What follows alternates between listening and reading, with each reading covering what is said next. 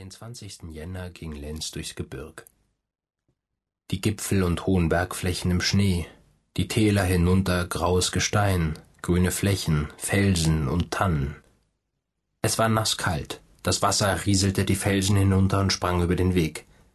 Die Äste der Tannen hingen schwer herab in die feuchte Luft.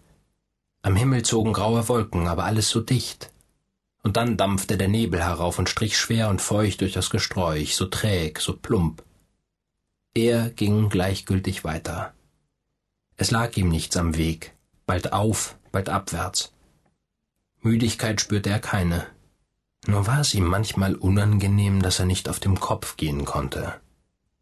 Anfangs drängte es ihm in der Brust, wenn das Gestein so wegsprang, der graue Wald sich unter ihm schüttelte und der Nebel die Formen bald verschlang, bald die gewaltigen Glieder halb enthüllte.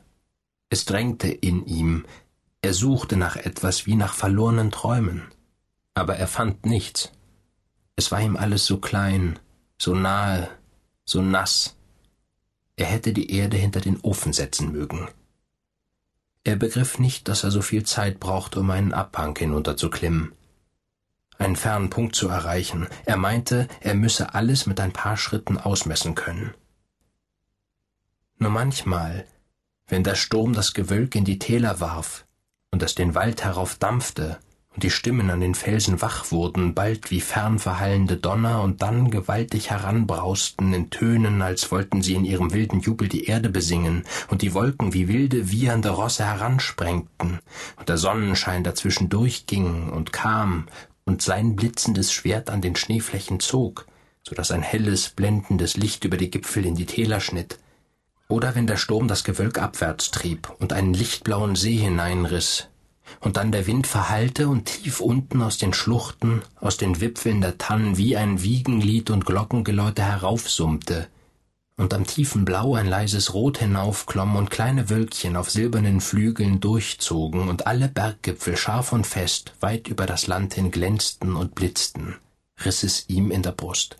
Er stand, keuchend, den Leib vorwärts gebogen, Augen und Mund weit offen. Er meinte, er müsse den Sturm in sich ziehen, alles in sich fassen. Er dehnte sich aus und lag über der Erde.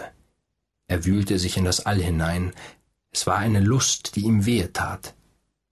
Oder er stand still und legte das Haupt ins Moos und schloss die Augen halb, und dann zog es weit von ihm, die Erde wich unter ihm, sie wurde klein wie ein wandelnder Stern und tauchte sich in einen brausenden Strom, der seine klare Flut unter ihm zog.